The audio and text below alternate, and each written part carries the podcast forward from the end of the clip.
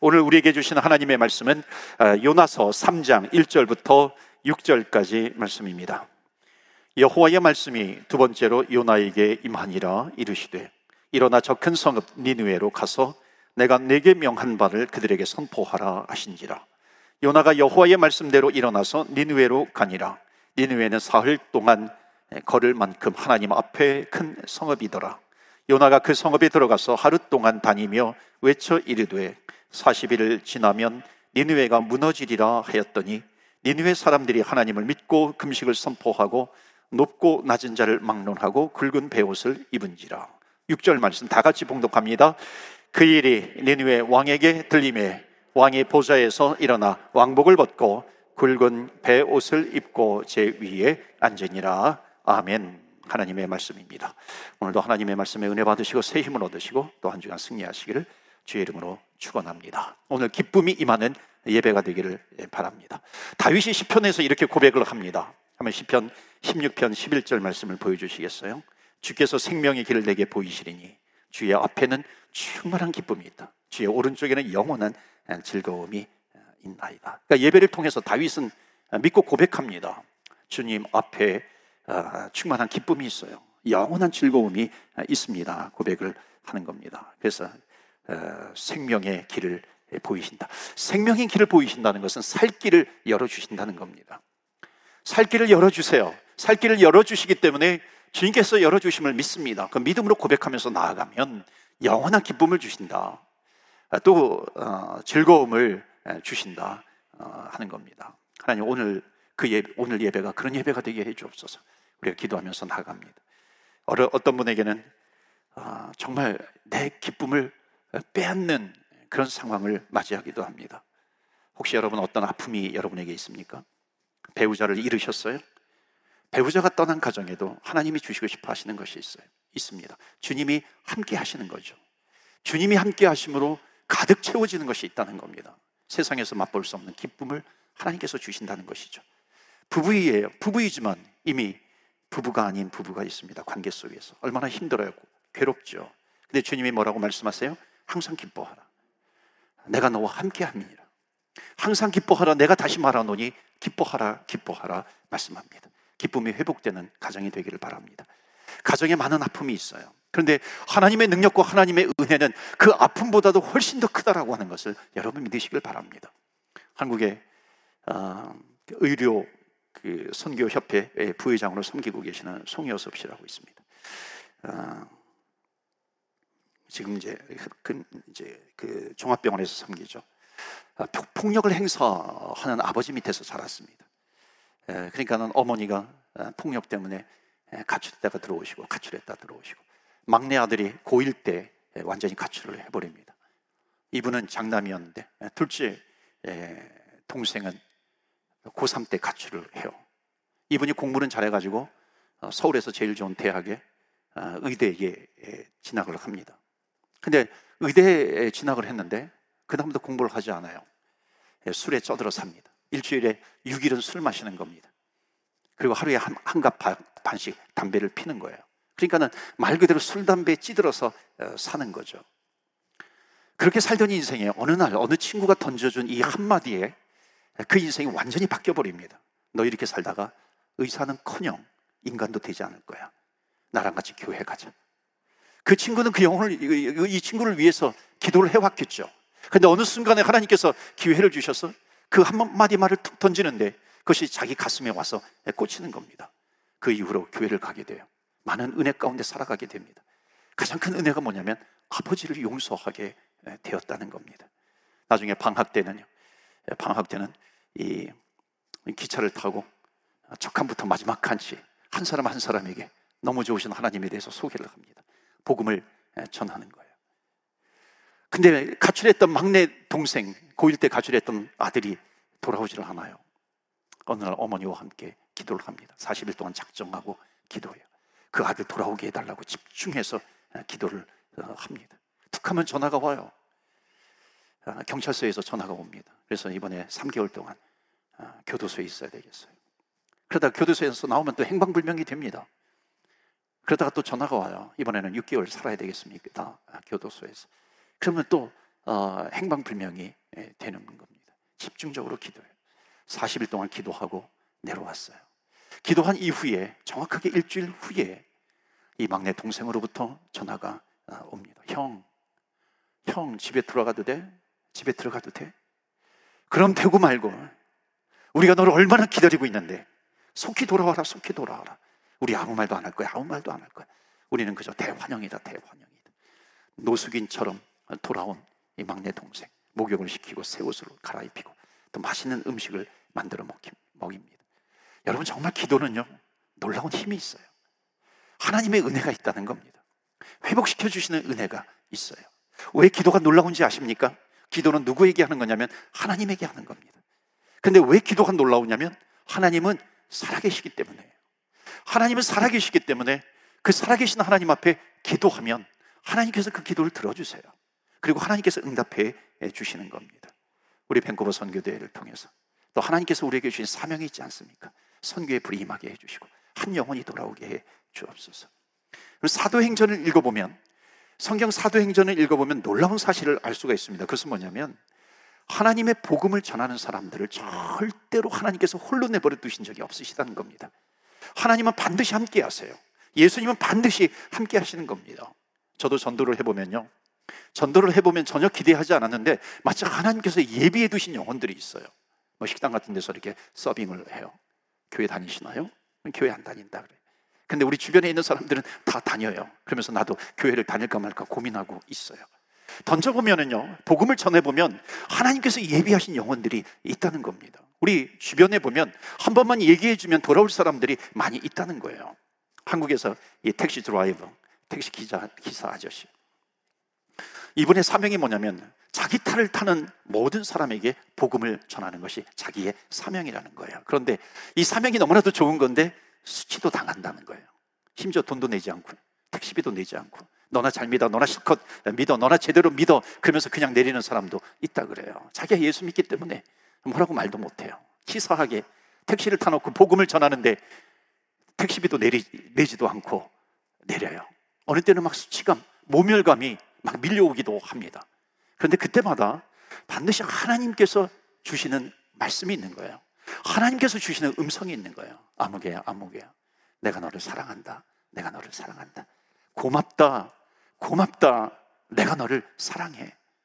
여러분 예수님을 전해보세요. 예수님을 믿으라고 전해보세요. 그러니까 수치를 당한다 할지라도 그 가운데서 주시는 기쁨이 반드시 있다는 겁니다. 그 무슨 기쁨이에요? 주님께서는 절대로 나 혼자 내버려 두시지 않는다는 겁니다. 주님께서 나와 함께 하시는 거예요. 내가 주님께서 나와 함께 하시면 담대해지는 거죠. 주님께서 나와 함께 하시면 놀라지 않아요. 어떤 상황을 만난다 할지라도 세상을 창조하신 하나님이신데 나를 창조하시고 나를 만드신 하나님이신데요. 나를 내가 나를 아는 것보다도 나를 더 정확하게 잘 아시는 그 하나님 살아계신 하나님이신데 그 하나님께서 나와 함께 하신다는 거예요. 모든 수치를 이길 수 있는 기쁨을 하나님께서 주신다는 겁니다. 문제가 있어요. 이 문제가 나를 압도하는 것 같아요. 그런데 이 문제가 하나님의 손에 올려지면은 그 문제를 압도하시는 하나님께서 그 문제를 인도해 가신다, 풀어 가신다. 그렇기 때문에 우리는 하나님 앞에 기도하면서 나아가는 겁니다. 우리 요나서를 통해서 한 사람에게 주시는 사명이 있어요. 한 사람에게 주시는 그 사명이라고 하는 제목으로 말씀을 예, 전합니다. 특별히 9월 한 달은 선교 헌신의 달로 정해서 예, 지키고 있습니다. 그러니까 하나님께서 우리 교회를 세워주신 목적이 무엇인가? 영혼구원, 전도, 선교에 대한 미션.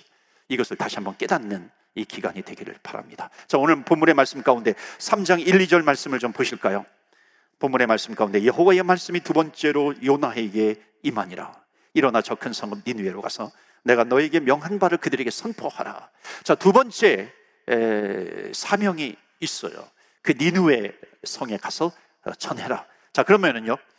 두 번째 임했다 그랬잖아요. 그러면 첫 번째 임하는 사명이 있는 거죠. 여러분 요나서는 우리가 너무나도 잘 알아요.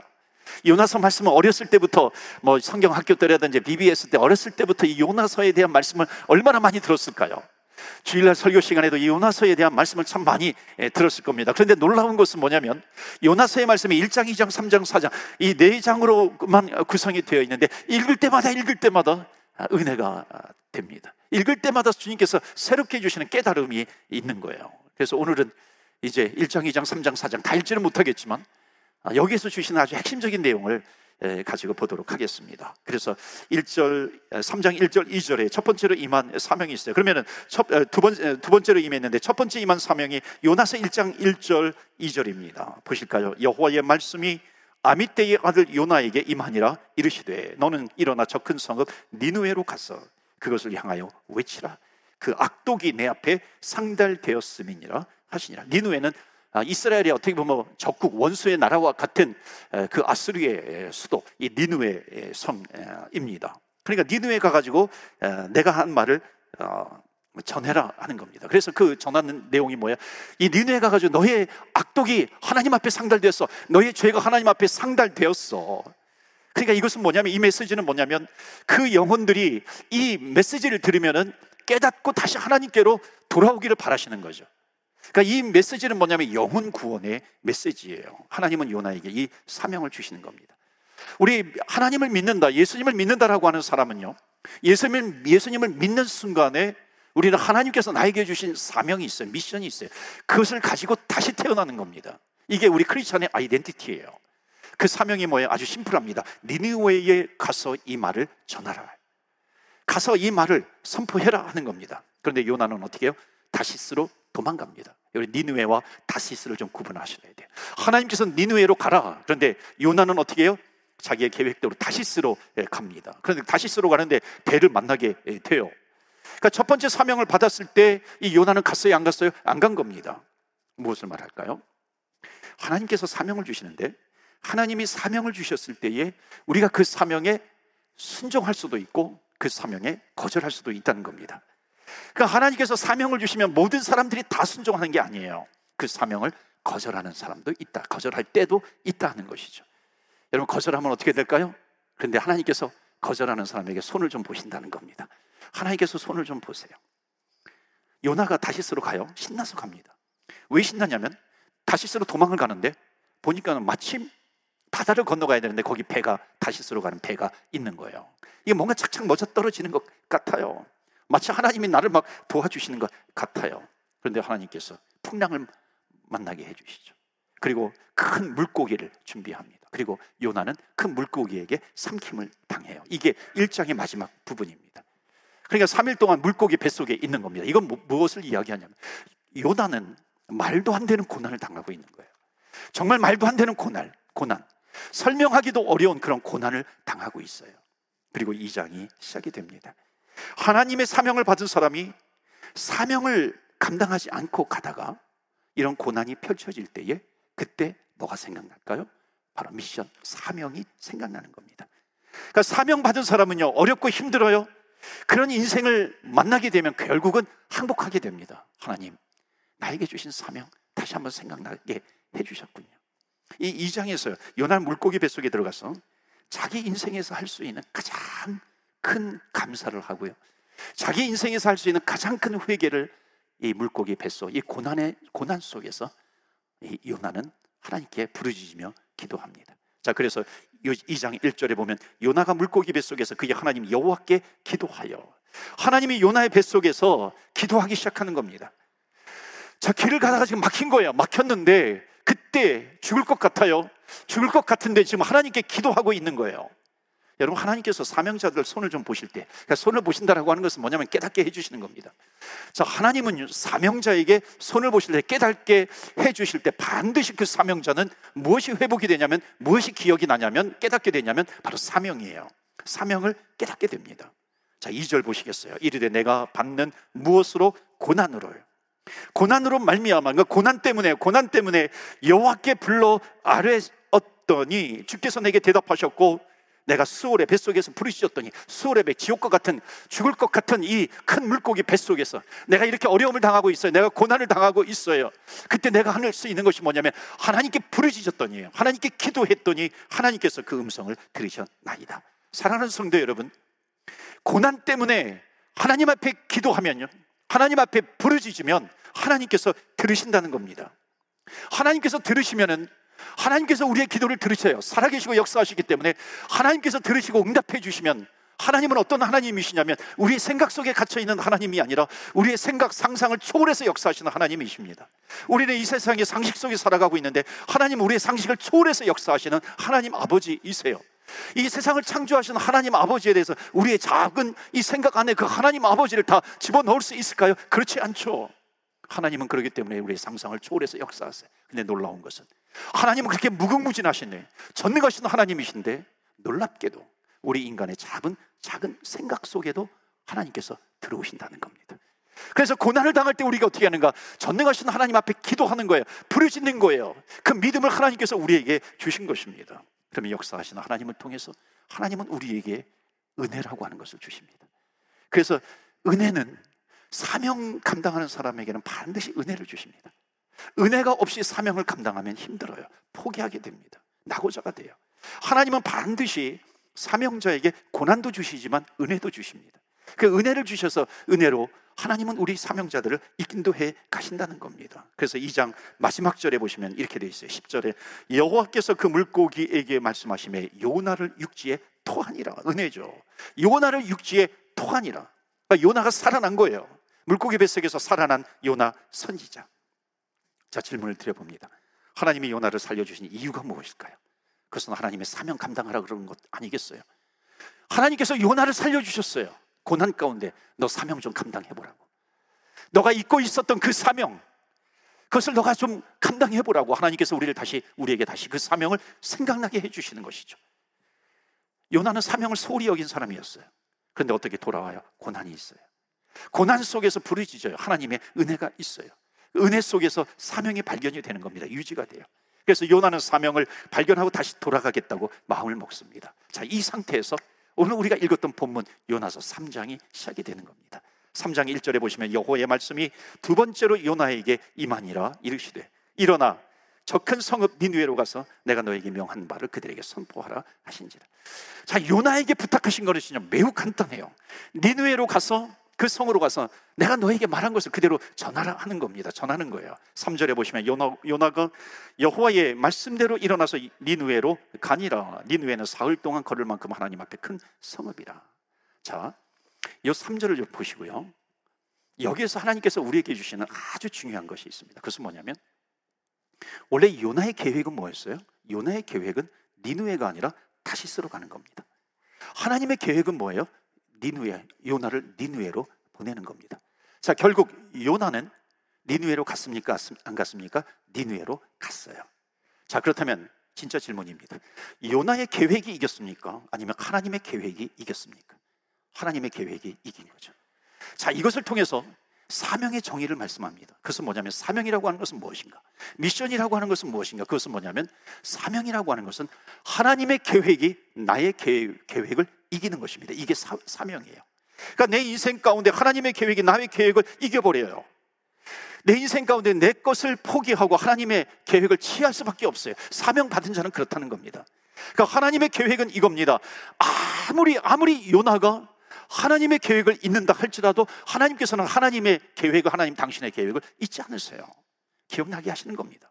어느 때 있는 고난을 통해서이든지 사명에 순종하는 거 쉽지 않아요. 그런데 우리에게 중요한 사명을 주셨을 때 그것을 이루어갈 때 고난이 있어요. 방해가 있어요. 회방이, 회, 방이 있어요. 그런데 하나님께서 은혜를 통해서 하나님께서 주신 사명을 계속해서 감당하게 하신다는 겁니다. 저는 수술을 좀 많이 해봤어요. 그, 그 전신 마취하는 아, 수술 한 네 번 정도 제가 전신 마취 수술을 했습니다. 여러분 혹시 지금까지 전신 마취 수술 한 번도 안 했다면 찬양하셔야 돼. 은혜로다, 은혜로다, 은혜로다. 하나님께서 나에게 은혜를 베풀어 주셨다. 그런데 여러분 세 번 이상 전신 마취 수술 하신 분 아, 계신가요? 한번 따라서 해보시겠어요? 성질 좀 죽이자. 성질 좀 죽이자. 여러분 이건 저에게 하는 겁니다. 얼마나 하나님께서 말을 안 들으시면 그렇게 하겠어요. 제가 이제 전신 마취 수술을 하고 여러 가지 수술을 하다가 한 번은 제가 손목이 부러졌어요. 그러니까 하나님은요, 이 좀 말씀을 어, 하시고 하시면 어, 좋은데 예, 손을 뭐 손목을 먼저 부러뜨려 놓고 이야기를 하시는 것 같아요. 그 기숙사에서 제가 감신대 예, 기숙사에서 있었는데요. 그 기숙사에서 이렇게 예, 지낼 때 이제 그 각 지방에서 오잖아요. 그러면 이제 저녁 때 저녁을 먹고 이렇게 가끔 축구 시합을 합니다. 그러니까 축구 시합을 하면은 이렇게 지역별로에 어디 출신 어디 출신 그때 유명한 출신들이 있어요. 축구 마니아들이 있었어요. 수원 출신, 원주 출신은 굉장히 유명했어요. 그다음에 무슨 뭐 당진 출신도 있고 저는 어, 서울 출신인데 저희 아버님도 감신대 졸업하셔서 감신대를 기숙사 생활을 한번 경험을 해 봐야 된다 그래서 에, 기숙사 생활을 어, 하는데 저는 여기도 저기도 끼지 못하다가 이제 숫자가 좀 부족하면은 거기 끼워 가지고 에, 같이 이렇게 축구 시합을 하는 겁니다. 그러니까 한번 축구 시합을 하는데 한번 제가 몰고 가다가 볼을 뺏겼어요. 그 볼을 뺏기니까 갑자기 막 스팀이 올라오는 거예요. 감히 내 볼을, 내 공을 빼앗아. 그러면서 정신없이 뛰어다니다가 붕 떠가지고 탁 떨어졌는데 손목이만 툭 하고 날아가 버린 거예요. 주님께서 주시는 메시지가 뭔지 아세요? 너 성질 좀 죽여라. 너 성질 좀 죽여라. 그리고 부모님 평안 중에 또 하나님께서 주시는 또 메시지가 있어요. 부모님 평안 중에 너무 힘들었어요. 근데 주님께서 주시는 메시지가 뭐냐면 너희들은 천국에서 만날 것이다. 너희들은 천국에서 만날 것이다. 천국 복음을 전하는 목회를 해라. 그리고 장례를 치르게 됐어요. 장례식을 통해서 주시는 메시지도 있어요. 복음을 이 죽음을 준비하는 목회를 해라. 죽음을 준비하는 목회. 여러분 고난은요. 고난 속에서는 반드시 하나님께서 주시는 메시지가 있습니다. 왜 그런지 아세요? 하나님께서 하나님께서 원하시는 일을 하나님께서 우리에게 맡겨 주시려고 하는 거죠. 그리고 은혜를 주십니다. 하나님은 은혜를 주시면서 계속해서 인도해 가시는 거예요. 그러니까 주님의 계획을 우리의 계획으로 이길 수가 없는 겁니다. 그래서 사명은 뭐냐면 하나님의 계획이 내 계획을 이기는 겁니다. 자, 오늘 말씀해 보시면 3장 계속해서 말씀을 보시면 4절에 보면은 뭐라고 전하냐면 요나가 그 성읍에 들어가서 하루 동안 다니며 외쳐 이르되 40일이 지나면 니누에가 무너지리라 니누에가 무너지리라 하였더니 자, 이제 니누에 성에 가 가지고 두 번째 찬스를 주셔서 40일이 지나면은 너희들의 악이 너희들의 죄가 하나님 앞에 상달되었기 때문에 40일 이후에 니누의 성 여기는 멸망을 당할 거야 망할 거야 그래요. 그때 그 니누의 성 사람들이 어떻게 하냐면 다 회개합니다. 왕에서부터 백성에 이르기까지 배옷을 입으면서 회개를 해요. 자, 7절 보시겠어요? 7절에 보면 왕과 그의 대신들이 조서를 내려 니누에 선포하여 이르되 사람이나 짐승이나 심지어 짐승까지 소떼나 양떼나 아무것도 입에 대지 말지니 곧 먹지도 말 것이요. 물도 마시지 말 것이며. 이거는 뭐냐면 철저하게 금식합니다. 8절. 사람이든지 짐승이든지 다 굵은 배옷을 입을 것이요. 사람이든지 짐승이든지 굵은 배옷을 입혀요. 짐승에게도 입혀요. 페시압의 원조입니다. 그런데 어떻게 합니까? 힘써 하나님께 부르짖을 것이며 각기 악한 길과 손으로 향한 강포에서 떠날 것이라. 힘써 부르짖어 하나님 큰일 났어요 하나님 왜 이렇게 하세요? 하나님 회개합니다. 간절히 부르짖는 겁니다. 여러분 하나님께 부르짖으면 하나님은 들으신다는 걸 여러분 믿으십니까? 니드의 성 사람들이 부르짖어요. 그럼 어떻게 될까요? 구절 보시겠어요? 하나님이 뜻을 돌이키시사 그 진노를 그치사 우리가 멸망하지 않게 하시리라 그렇지 않은 줄 누가 알겠느냐 한지라 혹시 우리가 기도하면 하나님께서 우리를 멸망시키지 않으실 것 혹시 알겠느냐 멸망시키지 않을 수 있지 않겠느냐 회개를 합니다. 그랬더니 하나님께서는 역시나 용서를 해주세요. 그래서 10절에 하나님이 그들이 행한 것, 그 악한 길에서 돌이켜 떠난 것을 보시고 하나님이 뜻을 돌이키시사 그들에게 내리라고 하신 내리라고 말씀하신 재앙을 내리지 아니하신지라 아멘. 그래서 결국 12만 명의 이 니누의 성 사람들이 살아나게 됩니다. 말씀은 이거죠. 요나 한 사람이 순종을 하니까 니누의 성 사람들이 살아나게 된 겁니다. 사랑하는 성도 여러분요. 우리 한 사람 한 사람이 사명을 감당하게 되면 나 한 사람이 순종을 하면 정말 많은 사람들이 살아난다는 것이죠. 부족함이 있어요, 물론. 근데 부족함 속에 하나님의 은혜가 있습니다. 그러니까 우리가 순종하면 하나님께서 살려주신다는 겁니다. 그런데 문제는 뭐냐면 요나가 사명을 순종하는 것 같은데 요나가 불평하기 시작해요. 원망하기 시작해요. 왜 그럴까요? 불평이 싹 듭니다. 4장으로 넘어가면 4장 1절이에요. 요나가 매우 싫어하고 성내며. 요나가 싫어해요. 왜냐하면 이 니느의 백성들이 회개한 것 이것을 싫어하는 거예요. 왜냐하면 이 니느의 백성들이 회개하면 분명히 하나님께서 용서해 주실 것인데 그러니까 이 요나는 니누의 성으로 가지 않았던 거죠. 다시스로 갔던 거죠. 왜냐하면 니누의 성에 가가지고 40일 후에 멸망당할 것이다. 그렇게 얘기할 때에 이들이 회개해가지고 혹시나 해서 회개하면 하나님께서 역시나 하고 분명히 용서해 주실 것을 알았는데 그러니까는 역시 그렇게 되니까 지금 요나는 불평하고 있어요. 사명을 감당하고 있는데 불평하고 있습니다. 3절 보시겠어요? 3절에 여호와여 원하건대 이제 내 생명을 거두어 가소서 사는 것보다 죽는 것이 내게 나음이니이다 하니 내 생명을 좀 거두어 가소서 지금 요나는요 간이 배 밖으로 나온 거예요. 그런 선지자예요. 요나 선지자와 지금 하나님이 충돌을 하고 있는 겁니다. 요나는 하나님을 사랑해요? 안 해요? 요나 요나는 하나님을 사랑합니까? 사랑하지 않습니까? 요나는 하나님을 사랑하는 거예요. 사랑하는데 요나가 아는 것도 있고 모르는 것이 있습니다. 그것은 뭐냐면 서두에도 말씀을 드렸지만은 이 니누에라고 하는 나라는 원수의 나라였어요. 이 이스라엘에게.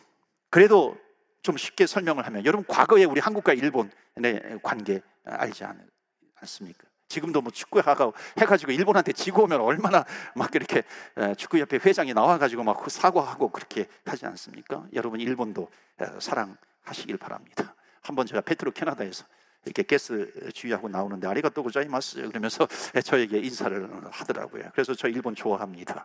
여러분 요나가 모르는 것이 있어요. 그것은 뭐냐면 하나님을 사랑했는데 하나님이 니누에를 사랑하는 것을 몰랐어요. 요나가 사명을 수행하는데 이 사명을 수행하는 목적을 모른 겁니다. 그러니까 사명을 감당하면서 요나는 자기가 드러나야 되는 거예요.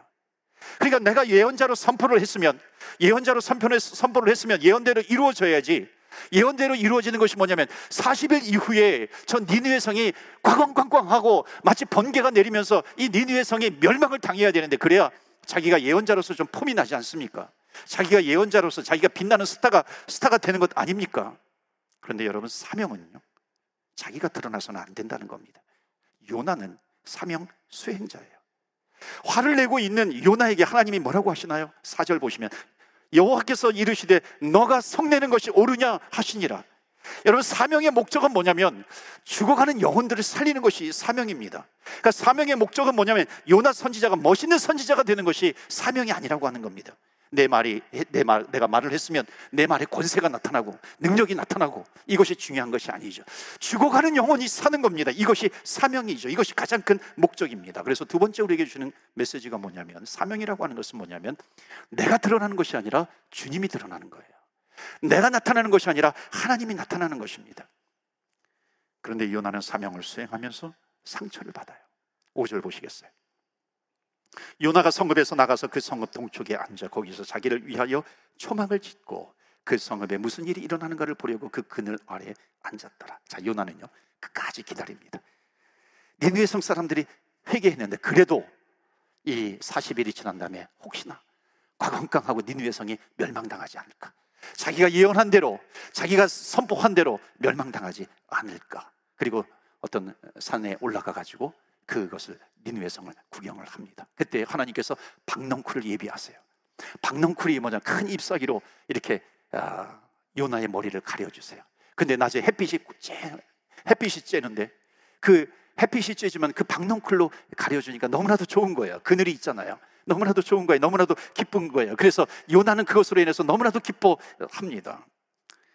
자, 7절 말씀 보시면 하나님이 벌레를 예비하사 이튿날 새벽에 박넝쿨을 갉아먹게 하심에 시드니라. 하나님께서 또 벌레를 보내 가지고요. 그 박넝쿨을 갉아먹게 하는 겁니다. 박넝쿨을 갉아먹으니까 이제는 박넝쿨이 없어져요. 햇빛이 쨍쨍해지니까는요. 그 햇빛이 자기의 머리의 정면으로 비춰지는 거예요. 그러니까 정신이 아찔아찔한 겁니다. 어질어질한 거예요. 정신이 혼미해진 거예요. 그러니까는 요나가 뭐라고 얘기하냐면 하나님 사는 것보다 죽는 것이 내게 낫습니다. 벌컥 요나는 자기의 성질대로 벌컥하고 하나님께 화를 내고 있어요. 강한 햇빛 때문에 내가 죽을 것 같아요. 박넝쿨 때문에 시원했었는데 왜 하나님 벌레를 먹게 해가지고 나 왜 이렇게 힘들게 하세요? 힘들게 하세요. 이제 결론이에요. 구절 말씀 보시겠어요? 하나님이 요나에게 이르시되 너가 이 박넝쿨로 말미암아 성내는 것이 어찌 옳으냐 하시니 그가 대답하되 내가 성내어 죽기까지 할지라도 옳으니이다. 정말 간, 간이 배 밖으로 나온 요나야. 하나님께서 너가 왜 성질내고 있어? 박넝쿨로 성질내는 것이 너가 옳으냐? 하나님 내가 성내어 죽기까지 해도 내가 옳습니다. 막 나가고 있죠. 여러분 요나는 사명대로 살지 않아요. 그런데도 불구하고 하나님은 기억도 요나를 또 쓰십니다. 10절 보시겠어요? 여호와께서 이르시되 너가 쓰고도 아니하였고 재배도 아니하였고 하룻밤에 났다가 하룻밤에 말라버린 이 박넝쿨을 아꼈거든.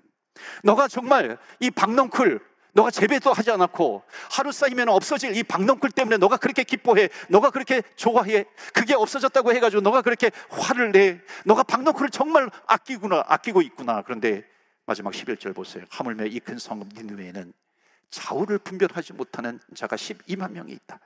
가축도 많이 있는데 이를 내가 어찌 아끼지 아니하겠는가? 너가 박농쿨 하나도 소중하게 여기는데 너가 그것을 만들지도 않았잖아. 재배하지도 않았잖아. 그런데 여기 니누의 성에 있는 12만 명이나 되는 사람들, 이들은 누구냐면 내가 창조한 사람이야. 이들도 나의 백성이 될 수 있어. 그 길을 알지 못하고 헤매고 있는 영혼들이 12만 명이나 되고 있는데 이들도 내가 창조하였다. 그래서 망하라고 선포했는데 너가 망하라고 선포하게 했는데 너에게 망하게 하는 것이 나의 뜻이겠느냐? 아니면 그 메시지를 듣고 회개하고 돌아와 하나님의 백성, 내 백성이 되는 것이 나의 꿈, 나의 뜻, 나의 비전이겠는가? 나의 소원이겠는가? 지금 주님께서 이 요나에게 말씀하고 있는 겁니다. 그리고 요나서는 마치 결말을 맺지 않고 11절로 끝납니다. 왜 그럴까요? 저는 이 말씀을 곰곰이 생각을 해봤어요. 12절이 없어요. 그런데 만약에 12절을 쓰신다면 하나님께서 이 12절을 어떻게 쓰셨을까? 이것은 한번 우리 보고 묵상을 해보라고 하는 것 같아요. 요나는 이제 이 말씀을 듣고 둘 중에 하나를 하겠죠. 하나는 다시 다시스로 도망갔을 수도 있을 겁니다. 그러나 사명받은 사람은 그렇지 않죠. 사명받은 사람은 어떻게 했을까요? 하나님을 향해서 저 12만 명이 얼마나 나에게 주, 중요한 영혼인 줄 아느냐 그 메시지를 드렸을 때 하나님을 향해서 하나님 I'm sorry I'm sorry. 하나님 죄송합니다. 하나님 너무너무 죄송합니다. 그러면서 복음을 전했을 거예요. 또 하나 질문. 하나님께서 요나를 쓰시는데 다음에 요나를 또 쓰실까요? 안 쓰실까요? 하나님은 다음에 또 요나를 쓰십니다. 요나는 부족한 사람이에요. 근데 하나님은 부족한 사람도 쓰십니다. 왜냐하면 요나는 부족하지만 왜 쓰시냐면 하나님이 완전하시기 때문에 그래요. 요나는 부족하지만 하나님은 완전하시기 때문에 하나님은 요나를 쓰시는 겁니다. 부족한 자를 쓰세요. 우리의 불완전을 하나님은 완전으로 바꿔 주시는 것입니다. 그래서 오늘 마지막으로 주시는 우리에게 주시는 마지막 메시지 사명은 우리의 완전함이 아니라 순종에 의해서 성취된다는 것입니다. 우리의 순종을 통해서 우리는 불완전하지만 순종을 통해서 하나님은 이루어 사명을 이루어 가십니다. 그렇기 때문에 우리는요 하나님 나라를 위한 전우회를 가져야 돼요. 하나님 나라를 위해서 하나님께서 우리를 쓰십니다. 자 마지막으로 옆에 분 한번 쳐다보시겠어요? 한번 우리 전우회를 가지고 옆에 분에게 한번 인사하세요. 하나님은 형제님, 자매님을 사용하고 싶어 하십니다. 한번 인사해 주세요. 축복해 주세요. 하나님은 형제님을, 자매님을 사용하고 싶어 하세요. 믿으십니까? 아멘이세요?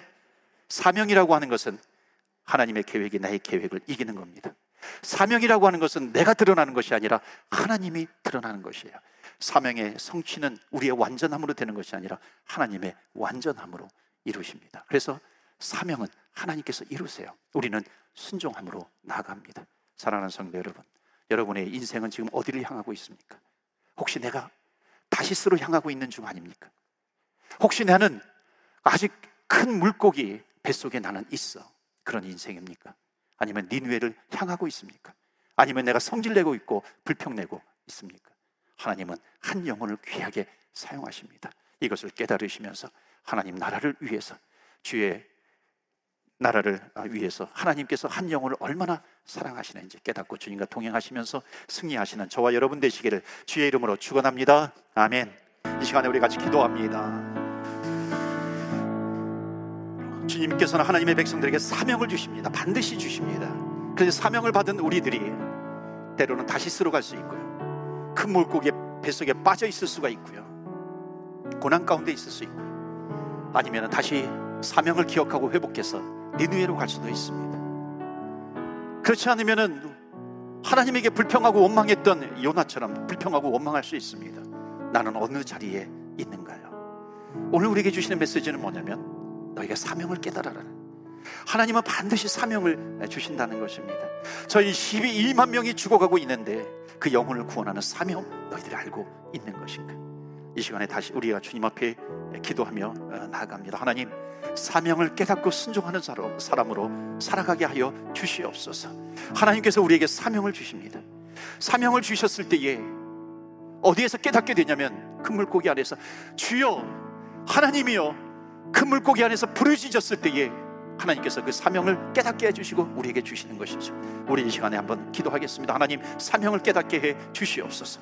다 같이 주여 주의 이름 부르며 기도하며 나아갑니다. 주여